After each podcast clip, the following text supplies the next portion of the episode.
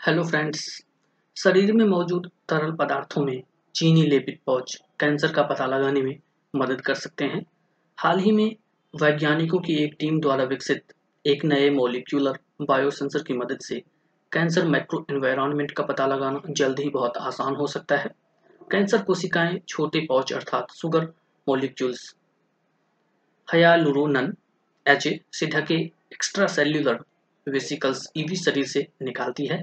जिसका ट्यूमर की नुकसान देहता से सीधा संबंध है और जिन्हें कोलन कैंसर के शुरुआती निदान के लिए एक संभावित बायोमार्कर माना जाता है। ये ईवी शरीर के तरल पदार्थ, रक्त, मल आदि में प्रचुर मात्रा में होते हैं और सभी प्रकार की कोशिकाएँ इन ईवी को एक्स्ट्रा सेल्यूलर मैट्रिक्स में स्रावित करती है।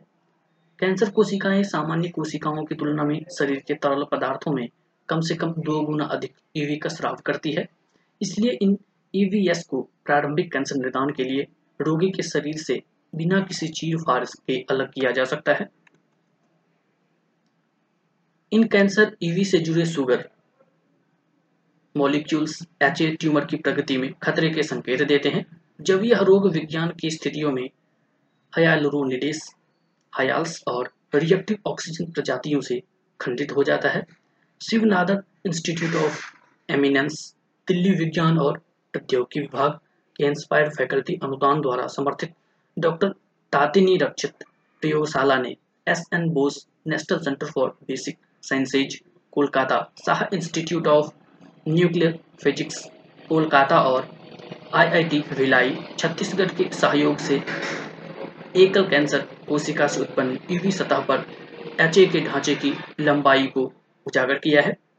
उनके अध्ययन से पता चला है कि एक एकल कैंसर कोशिका से उत्पन्न ईवी एकल मॉलिक्यूल तकनीक का उपयोग करते हुए बहुत छोटी श्रृंखला एच मॉलिक्यूल ढांचे की लंबाई 500 नैनोमीटर से कम कोडेड हैं, के साथ कोडेड हैं।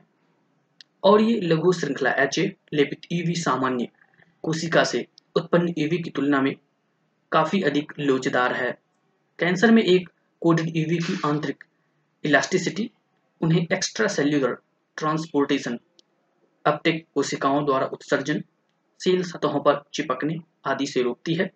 यह अध्ययन हाल ही में journal of physics chemistry letters में प्रकाशित हुआ है। यह निष्कर्ष प्रभावित करते हुए कि कैसे सुगर कोटेड पौच कैंसर से के बढ़ने का जोखिम बढ़ाते हैं।